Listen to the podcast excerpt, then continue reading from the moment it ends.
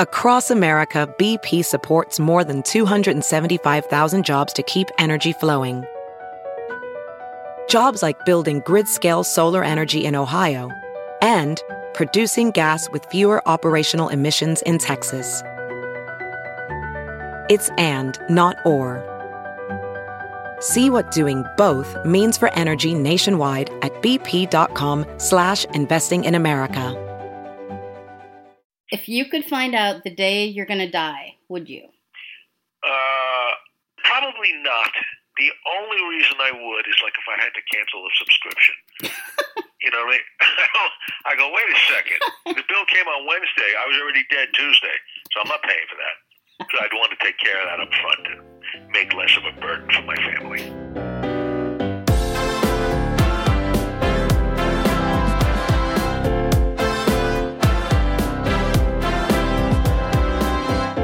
Hello, hello, hello, and welcome to another episode of Push the Envelope. I'm the AV Club's editor in chief, Patrick Gomez, and today we are bringing you an episode that was recorded the day before Election Day. So uh, we are speaking to you from the past, and we hope that everything is warm and fuzzy and perfect uh, in the future. Um, and if it's not, we hope that this is a, a fantastic distraction for you. Uh, today's episode is going to welcome There's Johnny Star and all around staff favorite Paul Reiser, who will answer the AV Club's 11 questions. But first, I am joined by our video producer and host, Cameron Scheetz, to discuss one of his favorite award show moments, which we'll get to in just a moment. Welcome, Cam. Hey, thanks for having me. Of course, I'm glad you were able to stop by. Now, um, Push the Envelope subscribers will recall Cameron's interview with Gugu Mbatha-Raw, uh, and if you haven't listened to that, you definitely should. But today, you're here to talk about someone else. Uh, it's Hugh Jackman, and specifically his opening number at the 2009 Oscars. You know, when when you heard that we were going to uh, start looking at past award show moments, what made this the clear choice for you that you wanted to come on here and, and talk about? I mean, simply put, it's my favorite thing I've seen at the Oscars in my lifetime, I think. Uh, I, I just think it's hysterical and so well made and such a great showcase for Hugh Jackman's many, many talents. But yeah, this is one that has always just been a favorite of mine. We actually did an AV Q&A a few years back where we're like, what's your favorite Oscar moment? Stumped for it then. Years later, still stumping for it. And I think, as you mentioned, like this week of all weeks, this feels like a nice distraction. And I mean, on past episodes of Push the Envelope, we've we've talked about some of our favorite Oscar moments, and I had to laugh because I was thinking, okay, we had the train wreck of 1989, we had the explosion of excrement that was David Letterman's 1995 hosting job. I was like, let's talk about something that we just fully unironically enjoyed. And so the opening number from 2009 felt like the perfect thing to talk about. I, I mean, I have to say it's, uh, and for reasons that we'll get into uh, it a little bit, uh, it's actually very apropos. You know, Billy Crystal was always known for doing little song and dance Mhm. and that kind of stuff. And it seems like it would be a fool's errand to try and do that if you're not Billy Crystal. And Hugh Jackman just came in there and was the ultimate showman and and really really blew it out of the park. I think to to scene set a little bit this uh, 2009 Oscars was, dur- and of course, it's a little, you know, crazy to think how dramatic it was then, and it was. It was. It was a dramatic economic um recession that we were in.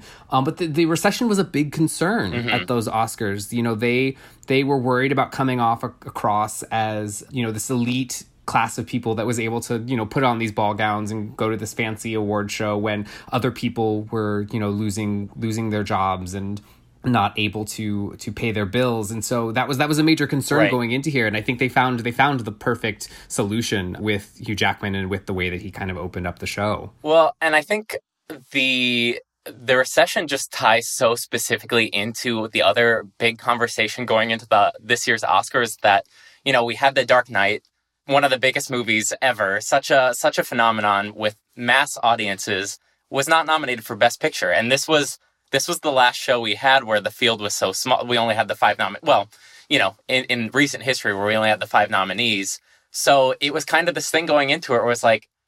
I mean, are the general public going to care if we're nominating, well, we'll rag on it more later, but not to get too far ahead of ourselves, The Reader or Frost Nixon? um, you know, it just felt like this was such a moment. And obviously, the, the Dark Knight, it's not like it was just not seen by the Academy. Of course, they nominated Heath Ledger and he would go on to win. But I think that that's kind of part of this conversation, too, that, that kind of made this the perfect moment. And I think uh, kind of addressing that fact, the Academy, you know, this is kind of the conversation every year now, but it felt like they were already very aware that year after year, viewership was dropping. And, and maybe that's, you know, obviously that's just a trend that kind of is across the board with live TV events, with award shows, that sort of thing. But they noticed it and they wanted to try something different. And that's part of the big reason, obviously, that Hugh Jackman was brought in. But Hugh Jackman, I think specifically, was probably brought in because of the show's producers who were, uh, known writer director Bill Condon and Laurence Mark. Now, of course, Bill Condon, uh,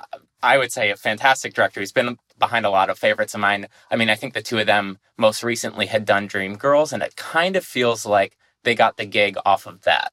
And I mean, I'd be curious to hear what your thoughts are, but it seems to me that they kind of wanted to bring some of that old school musical sensibility to the show, which obviously by getting Hugh Jackman for the gig, they were certainly kind of playing off of his history with the Tony Awards and being able to put on a show there, which, as I admitted to you, I was not as familiar with his history hosting the Tonys. So I, I kind of wonder what your thoughts on with them pulling in Hugh for this from the Tonys, essentially. Yeah, um, we will get more to the Tonys in a second. I definitely, um, I definitely uh, gave out a little bit of a gay gasp uh, when when you when you did admit that that you weren't really familiar with his Tony um, performances. um, but uh, we'll get to that in a little uh, in a little bit. Um, I think I think that Hugh and Hugh was a because if you weren't familiar with his Tony's mm-hmm. work, it was an interesting choice. I mean, you know, a lot of times they'd taken either comedians like David Letterman or actors who were known as stand-ups first or were just really big into comedy. You had Whoopi Goldberg, you had Billy right. Crystal, you had that class of Hollywood star coming in and hosting. And Hugh Jackman wasn't known for that kind of stuff. He wasn't even really known for comedy at all. And so for him to come in and be asked to host uh, the biggest award show in hmm. movies that was an unusual choice and it was an exciting choice. And i think uh, it goes a little bit into what you were saying about the ratings and how they definitely were trying to get a lot of eyeballs and it was making up you know having wolverine host your yeah. oscars makes up for the fact that you do have frost nixon and the reader and some lesser seen films be the some of the most nominated in the evening. So you know, it, it's a, it was a good balance, mm-hmm. uh, and I think and I think perhaps a better answer than extending it uh, or trying to do that popular movie category that they tried to make happen for ten minutes last year. Right. Although we saw we saw this year with no host, and and I thought that did great too. So I you know, but I do think that getting your star power in other ways is the way to go versus trying to extend the categories as as they've tried in the past. Yeah, certainly. And I, I, know it did kind of pay off in, in the end and that the ratings were up a little bit from the year prior. So so that is a success. But it, I, I do think it is a funny, I guess, asterisk to this that, yeah, I mean, Hugh Jackman I guess could be seen as a random host, but he did have a film that year that I don't think that many people saw called Australia, which does actually play into kind of his whole opening monologue. So we can get in that in a second too. But it is funny that they were like, okay, if we're going to pull someone who is relevant this year because they have a performance in a big movie, let's zero in on Hugh Jackman from Australia. The movie that I don't think many people could tell you a single thing about other than where it's set and it's really long because I did actually watch it. It's really long. that's why I didn't even watch it. Oh, because it was so long. I feel really bad for having not, but but Hugh does mention that up front. Uh, I guess like you know the centerpiece of this whole hosting gig, obviously, is this opening number. Before that, we do get a minute or so of a more traditional monologue, and the, really the only joke, the only beat of that monologue before we get into the number is where he's kind of just talking about uh, really the versatility of actors. In The Reader, Kate, who is English, plays a German, nominated. In Tropic Thunder, Robert Downey Jr., ladies and gentlemen.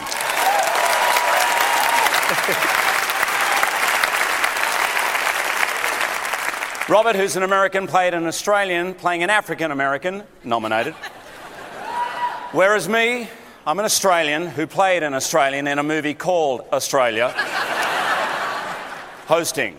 so he was very in on that, which I think is kind of part of the charm uh, with Hugh in general. Just, I think, kind of always in on the joke, even when the joke is at his own expense, that sort of thing.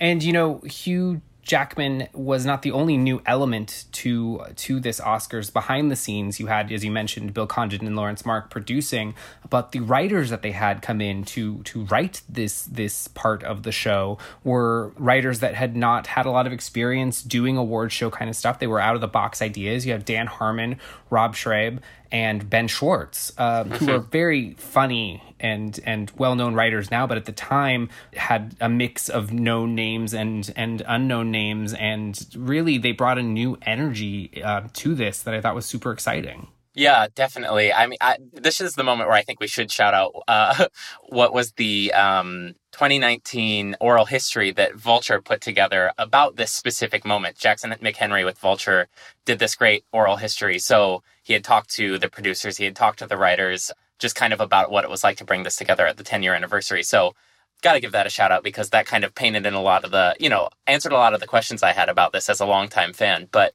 as is mentioned in that, the producers that were kind of putting this together, I, I thought this was so interesting. They went out to Dan Harmon and Rob because they one were both fans of the Sarah Silverman program, which they worked on for Comedy Central, which I'm also a huge fan of. But then also because they wrote the film Monster House, the animated film Monster House, which is great. And I think that they just saw that these people could tackle, you know, these two seemingly different energies and do it so well that they thought, well, surely they can kind of bring those two energies together for the show. And that was kind of I, I, guess the the idea that they were going for, and and of course Ben Schwartz, as you mentioned, as we all know, know now, is Jean-Ralphio from Parks and Recreation, who is, oh, I, I mean, so so funny. But I think at that point, like, I mean, certainly had some writing credits. I think Robot Chicken. So yeah, as you mentioned, it was kind of it was this these fresh voices with an out of the box idea, which essentially was to kind of I think they used the term make Hugh a Boy Scout for the Oscars that year. Uh, as we talked about up top, there was this whole emphasis on not coming off as too elitist with the recession going on. So it was like, okay, let's let's say there isn't the budget for the opening number. The whole conceit was, well, there's not a budget, but dadgummit, Hugh Jackman's gonna do it himself. And so that of course leads to any number of really, really, really funny bits um, that we can get into in more detail, of course. Well, let's just start off with the with the set. So you start with the Slumdog Millionaire section. Um, basically, you have Hugh Jackman doing musical odes to each of the big nominated films. Mm-hmm. And the one that we see here first is, is, kind of like a Who Wants to Be a Millionaire setup um, that he's supposed to have created uh, at home on his own. Uh, but what I love is that those writers actually like were the ones hot glue. Like I love that it's so homemade that they didn't like hire a set designer. They went authentic and were like, all right, what would this be like if we actually had to create this? Yeah, I, I mean, and I think that that really starts to all click a few scenes of this number later. You, we get the milk bit, and then we go into Batman. We go into the Dark Knight, and he comes out on, I guess, forgive me, I don't know the proper term, the bat cycle, we'll call it. And you're looking at it and you're like, okay, that is like maybe the lid of a barrel. There's a milk crate. There are milk cartons as the, as the handles. And I remember watching that for the first time and really being like, how I need to pause this and rewatch each bit and like really look at the detail because it's, I mean, that's, that's where it all comes together for me is just seeing all the details, especially in the bat cycle there. It's amazing it's super fun and the lyrics are super tongue in cheek. Everyone went to see The Dark Knight. What am I doing you think is not right? Is it my cape or my bulletproof tights? Maybe if I age. I think that they they you know they struck just the right tone for the reverence with which you need to address things at the Oscars, but also kind of bringing in this more I wouldn't even say youthful energy, but just uh, a little bit of irreverence too, for um, sure, um, which, for sure, which was a nice, which was a nice balance, and I think you get to that perfectly um, with the the reader section. The reader. I haven't seen the reader. I was gonna see it later, but I fell behind. My Batmobile took longer than I thought to design. The reader. I know I need to see the. It's it's actually something that is, is said in my household just randomly uh, all the time. Although I will say there was there was a Mandela effect for me because in my head it was Billy Crystal that performed that. That's so funny. I mean, he is kind of putting on an affect in that moment because obviously the whole bit with this is that for for no reason at all, it's like a techno themed part. His dancers are in like metallic bodysuits. And so, yeah, he's got a little bit of a different aspect there in his voice.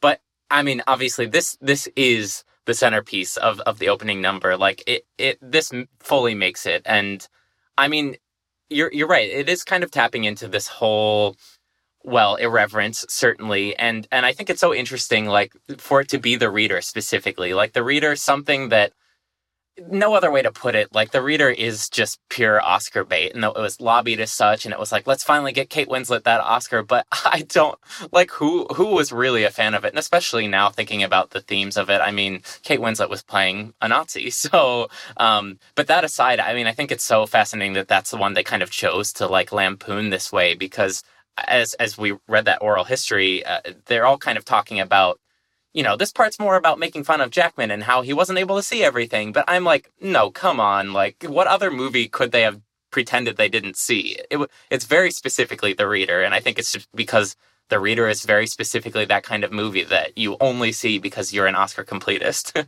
That's my take, at least. Well, also the name is just so generic. It's like Yes. even if you didn't see Frost Nixon, you know what Frost, Frost Nixon is about. And thank God that Anne Hathaway saw Frost Nixon, um, because we get we get uh, Hugh Jackman pulling Anne seemingly randomly out of the audience. But uh, soon you find out that clearly she's in on this as she as she you know starts singing along with him, uh, pretending to be Nixon to Jackman's Frost, um, which I love that it turns into like a romance at one point, which it's like that's clearly you know we we have that story of like the Hollywood executive that wanted to do the Harriet Tubman movie with with Julia Roberts back in the Right. back in the nineties. Like it's kind of that kind of thing where you can imagine there's a Hollywood world in which the Frost Nixon story was told as a, as a love story.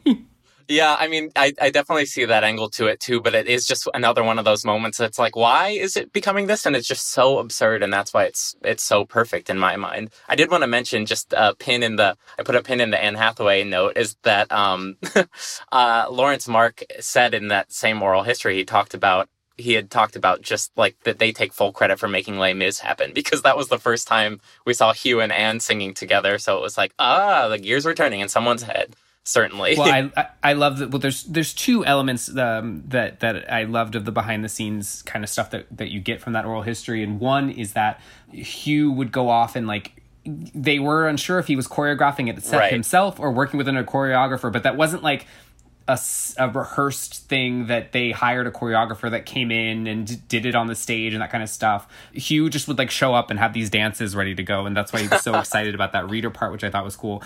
Um, but the other thing is how uh, Anne Hathaway's rep was basically just constantly being like, "Anne sings, you know, Anne sings, and and Anne sings like at all the pre-Oscars events that people were at, to the point that the the the team that was writing and producing this felt that they uh, they they wanted to figure out a way to make that work. Just the persistence was the reason um, that Anne Hathaway ended up on that stage that night, which I thought was really cool. Um, pivoting really quick to Hugh Jackman as Tony's host, uh, I, I love that he calls out to Sarah Jessica Parker in the audience here. I'm only here so I can phone a friend. Hi, Sarah Jessica. Cameron, once you actually watch his Tony performances from the 2004 Tonys, which was the year he hosted for the second time, um, but was also nominated for The Boy from Oz. In that, he actually pulls up Sarah Jessica Parker out of the audience. Um, And that one seems a little bit more as though she wasn't expecting it because she's not asked to sing or do anything else like that. He just has her like i- i- like dance alongside, like gyrate her hips like he does. And it seems like that's an element I have not seen The Boy from Oz. I wish I had because he's fantastic in the little bit that you see as part of his Tony's performance. But it seems like something that was part of his show, maybe where he gets someone from the audience every night to stand up and kind of just dance with him. There's a few nervous people in the front row all of a sudden. Oh, I feel like a little sex in the city. Hello, Sarah Jessica. And so I, I, I can just imagine that when he says her name at the beginning of the song and dance number, that Sarah Jessica Parker's heart must have skipped a beat Yeah. just a little bit that she was going to be pulled up Clenched on jaw, there. Gripping onto the sides of her seats, of course. Yeah. exactly. Um so uh i loved that that was a tiny little bit of a callback that he that he like says hi to her in the audience um which was really really nice. Um but that was actually just part of his actual performance because the boy from oz was nominated. That o- his opening number cam you have to go watch eventually for that 2004 Tonys was so incredible. He brings out the three women that play the washing machine in Caroline or Change, the three women that played the street urchins from the Little Shop of Horrors, and the three women that play the dynamites in Hairspray. And to start it off, he does like a one night only kind of thing from Dreamgirls, which we've referenced now twice here. Mm-hmm. And it just grows and grows and grows until they have representatives of, of a ton of the shows that are on Broadway at the time, which was an insane period for for Broadway because you had Wicked and Avenue Right. Q and Hairspray and all these uh, Billy Elliot gets a moment in that so you have to go watch that. That's incredible. But he's hosted that show. He hosted it three times in a row and then he hosted it again um, just a few years ago. He's been nominated for Emmys because of that and won an Emmy uh, for I believe that 2004 performance. So Hugh Jackman is just a showman, uh, which we'll get to that word in a second. but uh, here, what I also, as a musical theater fan, what I loved is it's very clear to you the instant that he gets to the wrestler section, um, uh, the wrestler being one of the other films nominated that year. It's very clear that it's. Uh, I, in fact, I didn't even think that it was not it. I thought they just took the melody of this in the this is the moment from Jekyll and Hyde, the 1990 musical that's based on Jekyll and Hyde, and that they just took Frank Wildhorn's song and rewrote the words to it. And it's actually made me go back and rewatch the other performances to be like, wait, are they all parodies of musical theater numbers? And I was like, no, they aren't. Come to read this Vulture oral history and uh, they it was just a song that they had heard randomly at a hotel bar that they thought the tone and, and themes fit for for this moment in the production uh, and they had wanted it to be close but not exactly it but ended up getting too close to it that uh, that the team behind Jekyll and Hyde actually said hey that's definitely our song. Luckily they didn't sue them. Uh, instead they just said like hey can you add our name to the credits of of this? Which I think was really cool of them. I milled my button. I ironed all my men and frosted my Nixon, cause I am Hugh Jackman. And I've waited so long. And no recession can stop my confession or silence my. I loved that detail. And it just, again, speaks to, I mean, there's so many elements of this that just feel like they like just barely came together and it feels, you know, it, it kind of is thematically in line with the, the whole performance. It's just so, so funny to hear that they just randomly overheard that song. Obviously it does work so well here and it, it lets Hugh belt out that final note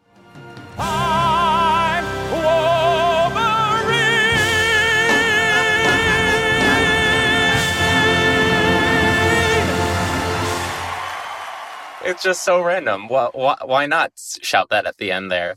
But man, you mentioned you mentioned Emmys. You mentioned Hugh's Emmy wins earlier. Well, all the writers won an Emmy for this, which is just you know the nice cherry on top of making one of the the best opening numbers of all time. I would say, but and we and we apparently could either thank them or chastise them for giving us the greatest showman. So depending on how you feel about that that movie um, this apparently started the conversations about like how great it would be to see hugh jackman playing pt barnum. And uh, that transformed from the idea on set with Laurence Mark, the producer, saying like this would be a great idea, to the script getting put together, to Bill Condon working on the script, to to it kind of getting fine tuned, and then years later we end up with this is the greatest show. I mean that is just the funniest detail of all of it because. Of course, how could you not be watching this and just be in total awe of Hugh Jackman? And I think, like, you know, how old was I at the time? I, this was over 10 years ago now, but I, I, I largely knew him as Wolverine. And I just remember sitting there, jaw on the floor, like, this man needs to be in, in the pictures. Obviously, he's in giant movies, but like, you know, I'm just thinking like old classic, big timey movie musical thing. I was like, we gotta make a role for him. And sure enough, he got one. And uh, I didn't love the, the greatest showman, but it does still stand that Hugh is the greatest showman. My take on it is the the music is enjoyable. The movie makes no sense at all. Um, yeah, yeah. And uh, you know, Les Mis, I have my thoughts on too, but that's not what this is about. This is about celebrating Hugh Jackman and um, and the great work that he did as a, as a host of award shows. Uh, Cam, I really appreciate you coming and presenting this as an idea that we should talk about, if only because it let me talk about the Tony Awards uh, as well. Um, and I'm, I'm going to hound you until I've known that I know that you've watched all of uh, his Tony performances. I've got a few Neil Patrick Harris moments that you mm. need to mm. see. I, I, will also shout out uh, just the pure stamina this man has. Of course, he's singing and dancing and running all over the stage doing this performance at the 2009 Oscars. But if you look at one of his Tony performances, he literally at the 2005, so this is the year after the, the moments that I discussed earlier, for three and a half minutes, he literally just hops.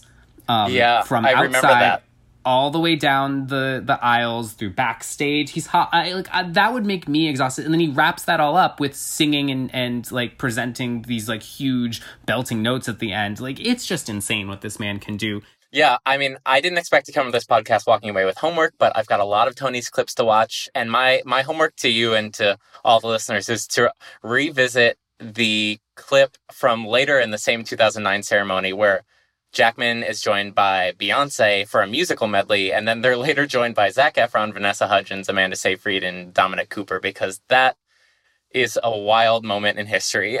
Um, so give that a rewatch. and you know what? While you're at it, also, um, if you haven't, check out Bad Education on HBO because Hugh is incredible in that. Probably Incredible, yes. Uh, we certainly there's a lot of fans of Bad Education at the AV Club, so anyone who has listened to all our episodes will be familiar with that from our Emmys pre Emmys chat. Uh, definitely check that out, and definitely check out all those clips. Cam, I can't wait to further exchange uh, change YouTube videos with you, so that'll be coming. Uh, but I appreciate you joining us. Um, you can check out all the videos that we discussed of the performances at avclub.com, but don't go opening your browser just yet because we are not done. Next up, I am joined by our editorial editorial coordinator, Gwen Ihnat, who recently got the chance to chat with Paul Reiser. Uh, thanks for being here, Gwen. Oh, thanks for having me. Yeah, uh, we get to have your debut on Push the Envelope. Although we did, uh, longtime listeners, long, long, long time listeners for the couple months that we've been going, will have heard your discussion with Catherine O'Hara. So, uh, so your voice at least will be a little familiar. but we're glad to have you in person here. Well, thanks again. It's been um, it's been really fun to do the podcast. So you got the chance to do 11 questions with Paul Reiser, which is a franchise that we do on the site often. Uh, for those that are unfamiliar, why don't you give us kind of the, the real short uh, explanation of 11 questions? Uh, 11 questions is a regular feature that we do. We actually compile the questions from our devoted listeners, and they're extremely random. For example, this year, I think question number one is if you could create a candle, what would the scent be like? There's also a question about who would you call if you needed help burying a body. Uh, so they, you know, there's no real rhyme or reason to them, but I think that kind of helps make it fun. Especially I have found with people who are like in the middle of a press junket and, you know, I remember talking to Zachary Levi when he was in the middle of doing Shazam and he was just so happy to talk about like anything else. So 11 questions just kind of gives a chance to show a different side of celebrities that you've known for a while. Yeah, which is fantastic. And of course, Paul is uh, Paul. We're best friends now. Mr. Hmm. Reiser. Um, Mr. Reiser is doing press for There's Johnny, uh, which is on Peacock now. Yeah, it's. I'm so impressed with him. Like his career, you know, everybody knows him from Mad About You, and that kind of came back and kind of didn't do that well. But he's been like but it was great... on Spectrum, which like right. like I would have loved to have watched it, but I don't have Spectrum, and I'm not going to seek it out because you need a whole different cable company. Like it's not even like you can pay for the service. Right. Well, I mean, I love him, but you didn't miss much. Like it was, it was an ill-fated, uh, one of those ill-fated reboots. But he has carved out such a great career right now as like kind of a character actor, which I'm loving. Like he showed up on Stranger Things. He's this uh, big shot on Red Oaks. I think he was in the sitcom Married. I just I love seeing him around. I think he's just really stretching his wings, but he's still doing stuff behind the scenes as well. So there's Johnny. He's not in front of the camera. This is something he created uh, with one of his writers from Mad About You about in 1972 behind the scenes of the Tonight Show with Johnny Carson. And what I think is really interesting about it is they like because at the time I'm like, well, who's going to play Johnny and Ed McMahon, right? But they're like somehow they seamlessly mix the archive footage with the new show, it's kind of incredible how they do it. And it's obviously somebody who really loves, like Paul Reiser as a stand up was on The Tonight Show a lot. So he has a lot of affection for the material. It was on Hulu. There's Johnny, and then got dropped off of Hulu. It was actually like produced a couple years ago. Um, but Peacock, since that's like the Tonight Show's network, has now picked it up and it just started streaming on Peacock this week. Well, definitely check it out. I've gotten to see a little bit of it as well, and it's super fun. Um, I love that. But let's let's uh, let's not delay and and get to get to Paul Reiser's eleven questions. Uh, let's take a listen, Gwen. Sounds great. We've spoken before. I don't know me. I don't know if I've been that lucky, but probably with somebody else Not from. you, but uh, no, yes, I was against that. They offered you, and I said no. I said, "Who else do you have?" And I said, "Anybody really would do." We have a feature called 11 Questions. All right. And the first question is if you could create a candle, what would it smell like? If I could create a candle, it would smell like wax. My guess. it was. I go. It smells like candle. Yeah. You know what I think would be a great candle? Burnt onions. If you walk into anybody's kitchen and it Yeah, smells like frying onions, you go, "What's that?" And it's on its way to being something. it's true. So I thought there should be a spray that just smells like somebody's cooking onions somewhere. and then you I could like, work as a candle. It's not romantic, but it could be a big seller. yeah, and uh, like it could fool people that you were actually kind of a chef, even though you had like, Exactly. Well, what what do you got cooking? Don't go in there. It's a secret. right, and you really, it's just taken. It's a candle. Oh. Exactly. Perfect. The Um, onion candle. um, what was your favorite album in high school? My favorite album in high school, and sadly probably still, was the uh, Allman Brothers Live at the Fillmore. Wow.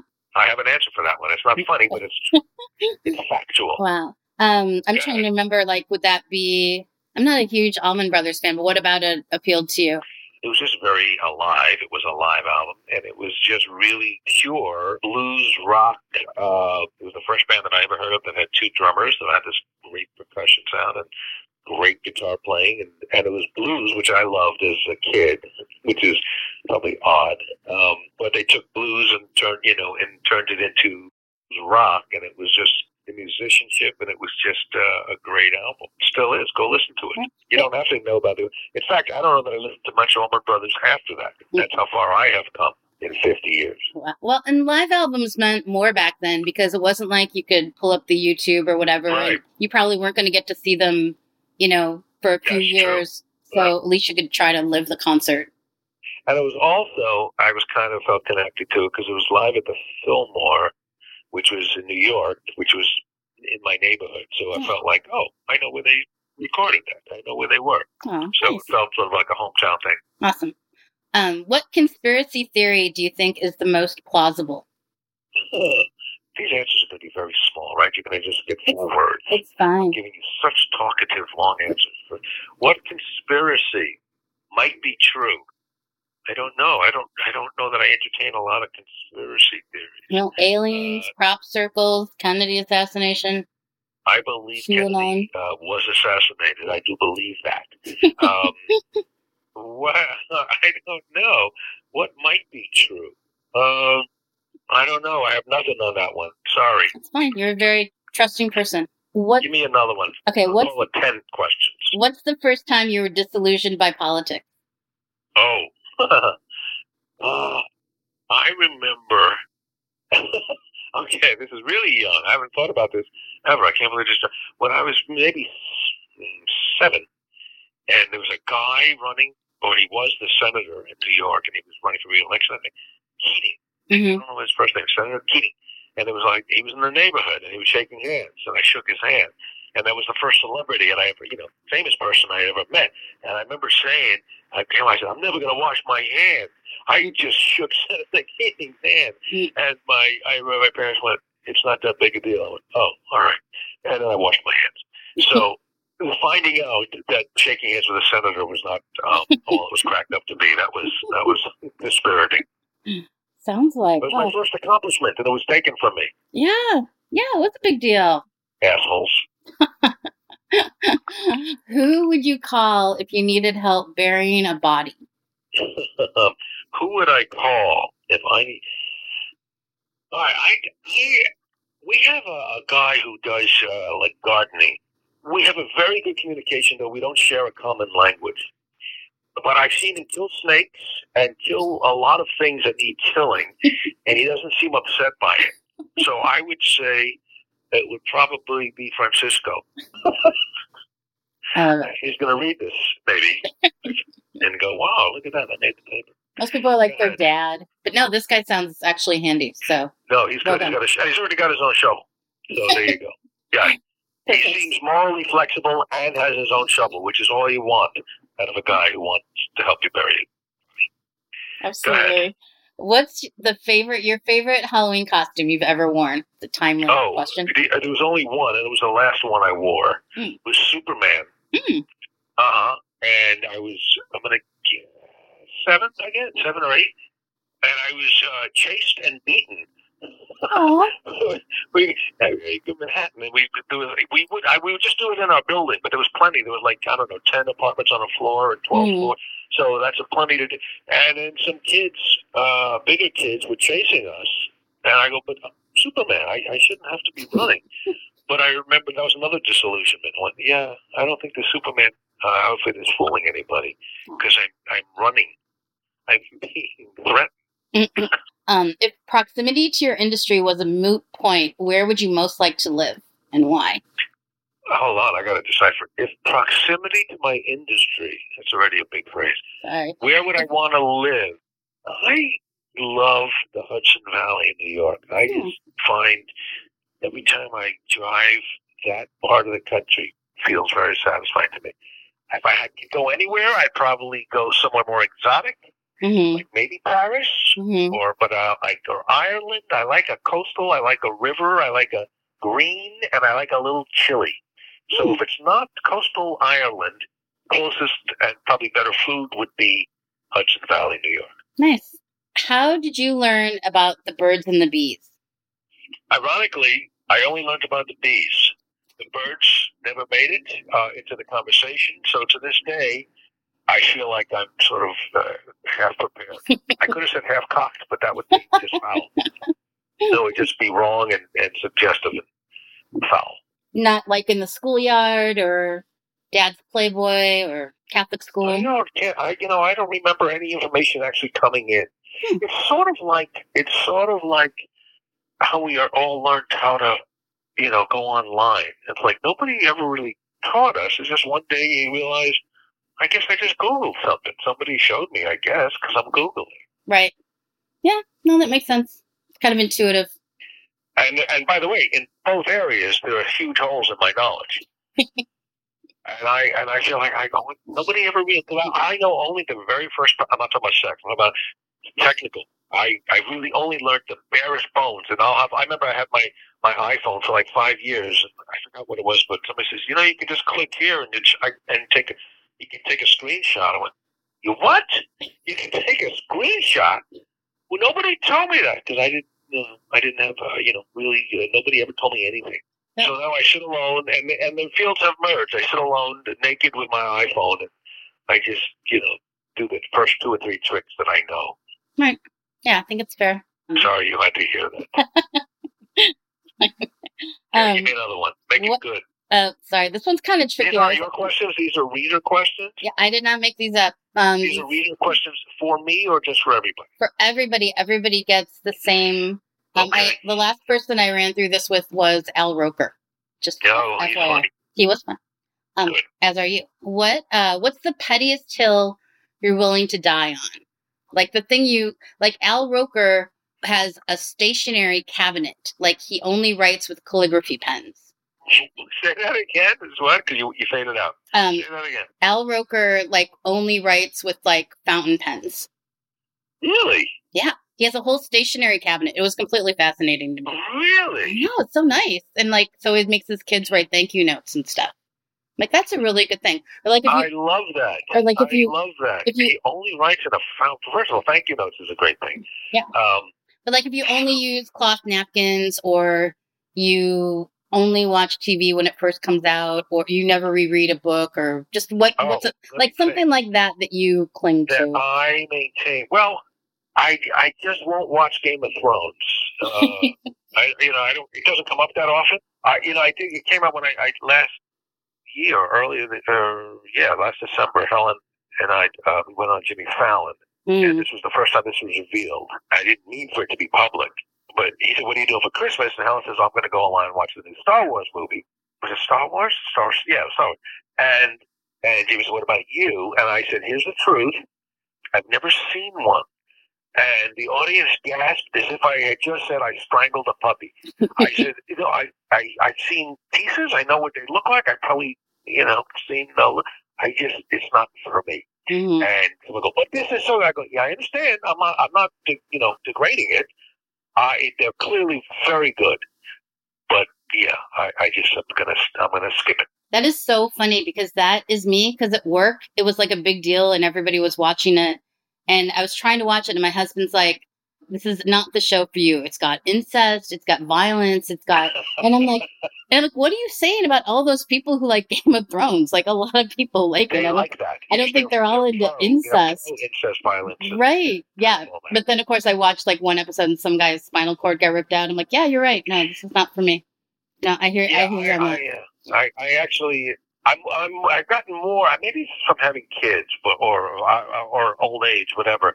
But I literally shield my eyes now. If I go, oh, I don't want to watch, you know, like I was watching Creed two, and I like kept shielding when he got punched. I went, it's a boxing movie. It's gonna be punching. I go, but yeah, I just don't want to see. I, I just, I, I, I, I don't know, too sensitive, or I'm, I, uh, or I'm, I'm relating to. it. I go, oh, that's gonna hurt. Uh, maybe I'm such a good audience member that it hurts me. Or everything's just really more brutal nowadays, too, I think. They just make it more I'm graphic. a gentle, gentle, weak little man. Like, um, well, kind of on the opposite of that, what pop culture or art do you turn to, like when you've had a bad day? Like you're anti Game of Thrones, I guess. Well, I've had a bad day, uh, what cult? Uh, I will probably, I will go. Well, it's not really a bad day. I will always end up at the piano at some day, Oh, at the end, at some point in the day, and I will sit down and play and close the door so I'm not bothering anybody. Yeah, and I never really play with anybody else in the room, so that's that's always been my go-to. what do you what do you like to play? I'm picturing you with some. Gershwin. I, I will. I, well, I play classical, but uh, some days I'll just sit down and I'll start writing something, or I'll I'll be playing, you know, some Billy Joel or something that because it sounds good on piano. Uh, or sometimes I'm just uh, improvising, but it's it's just it's just the sound, the sound of of uh, an actual piano, and the acoustics are somehow are very healing and uh, calming to me.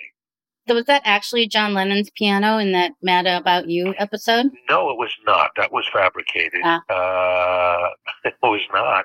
But it actually was John's wife, Right. Yoko, the show. Uh, that actually was Yoko. Um, but no, we had faked that. I guess that would be a lot of moving around if, if it was Yes, and then you wouldn't want to break it because it's probably worth gazillion dollars. It's true. Um, okay, we flew through these. This is question eleven. Okay. You you killed it. Yes. If you could find out the day you're going to die, would you? Uh, probably not. The only reason I would is like if I had to cancel a subscription. you know what I mean? Oh, I go, wait a second. The bill came on Wednesday. I was already dead Tuesday, so I'm not paying for that. So I'd want to take care of that up front to make less of a burden for my family.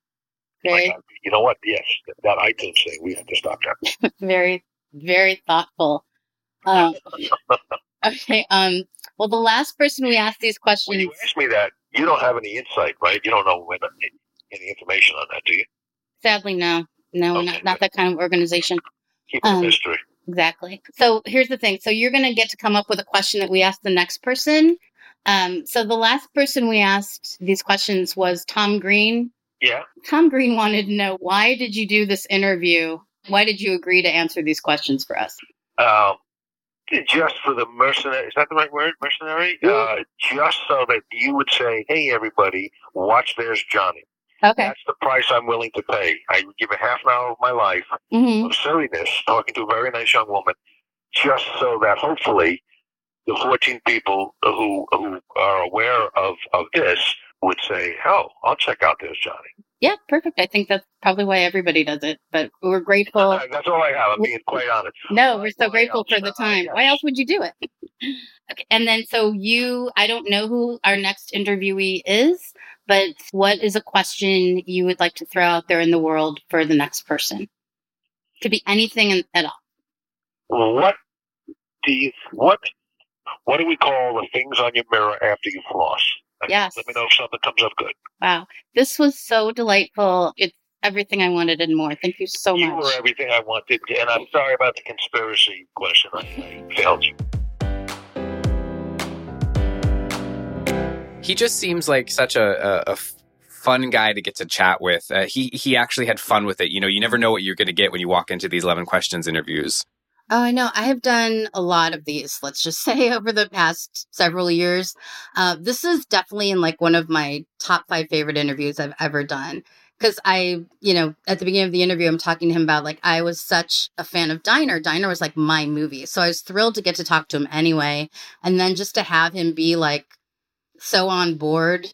You know, my husband was kind of walking in and out as I was recording these, and he's like chuckling. He's like, I forgot he was that funny. I'm like, yeah, he started as a stand up comic. He's super funny, but just was very warm and affectionate and really like, you know, gave some serious thought to the who would have you help bury a body question. You know, you got to appreciate somebody who goes all in on it. So he was he was definitely a delight. I told him I'm like this was everything I wanted out of this conversation, which you know doesn't happen all the time with interviews, but it did with this one. Well, I'm glad that you were able to share it with us and that everyone gets to hear it now on, on Push the Envelope. Uh, we hope that this was entertaining for you as it was for us to listen to. And if you were a fan, please continue to join us every Thursday uh, as we bring you a new episode. Gwen, thank you so much for joining us for this one. We'll definitely have to have you back to talk about some uh, of your favorite award show moments as well. But anytime you want to share an interview, we are happy to share it with the listeners. Oh, thanks so much for having me. This is really fun. Of course, of course. As I mentioned, you can join us again next week with an all new episode. Please remember to subscribe and rate and comment, which for some reason is the most important to the Apple uh, and Spotify overlords. Um, let them know that you are listening and what you like about this. Uh, definitely hit us up on social media and avclub.com and let us know the type of things that you would love to hear us discussing in terms of award shows or if there's any particular interview subjects that you want to hear from. We want to hear from you all. So definitely hit us up. Uh, and until next week, bye.